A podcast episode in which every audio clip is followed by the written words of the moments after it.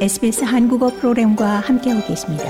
sbs.com.au/korean에서 더욱 흥미로운 이야기들을 만나보세요.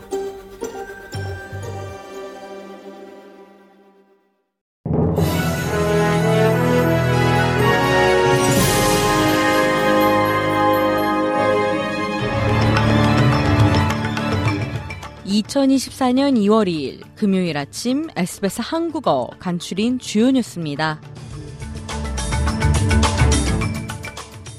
페니웡 외무부 장관은 호주가 유엔의 주요 기관에 대한 자금 지원을 중단함으로써 가자 지구에서 도움이 필요한 사람들을 버린다는 의혹을 부인하고 있습니다.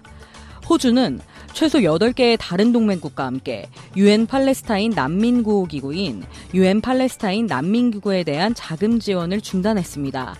이번 중단은 최근 중동 분쟁을 촉발한 10월 7일 하마스의 이스라엘 공격에 유엔 난민기구 직원 일부가 연루됐다는 의혹이 제기된 데 따른 것입니다. 국제 구호단체와 호주 주재 팔레스타인 대사관은 이번 조치가 집단적 처벌이라고 비판했습니다. 그러나 웡 장관은 호주가 여전히 이스라엘의 군사행동으로 포위된 사람들을 돕기 위해 노력하고 있다고 강조했습니다. 호주는 오커스 군사 파트너십의 뉴질랜드의 참여 가능성을 논의하기 위해 대표단을 뉴질랜드에 파견할 예정입니다.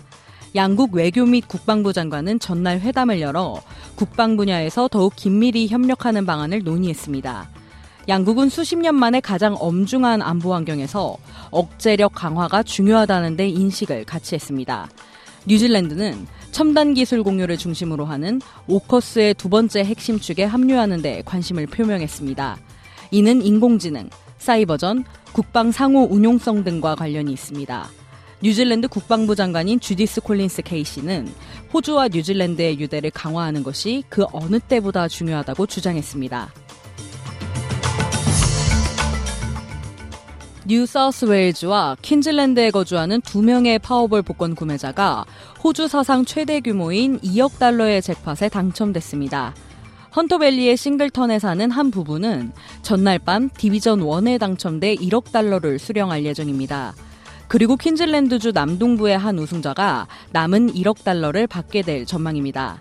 싱글턴에 거주하는 부부는 온라인에서 67.40달러의 50게임 퀵픽 응모권을 구매했습니다. 두 명의 디비전 1 당첨자와 함께 22명의 복권 구매자가 각각 17만 7,092.75달러의 디비전 2 상금을 거머쥐었습니다.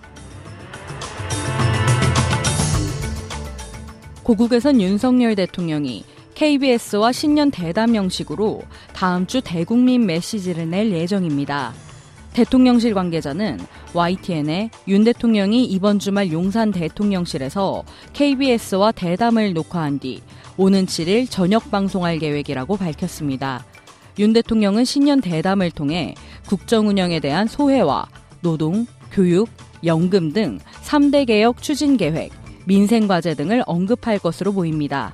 또 국민 관심이 집중된 김건희 여사의 명품 가방 수수 의혹에 대한 국민 이해를 구하고 제2부속실 신설과 특별 감찰관 임명 등 제도적 보완책을 발표할 것으로 알려졌습니다. 이상 이 시각 간추린 주요 뉴스였습니다. 뉴스의 김하늘이었습니다.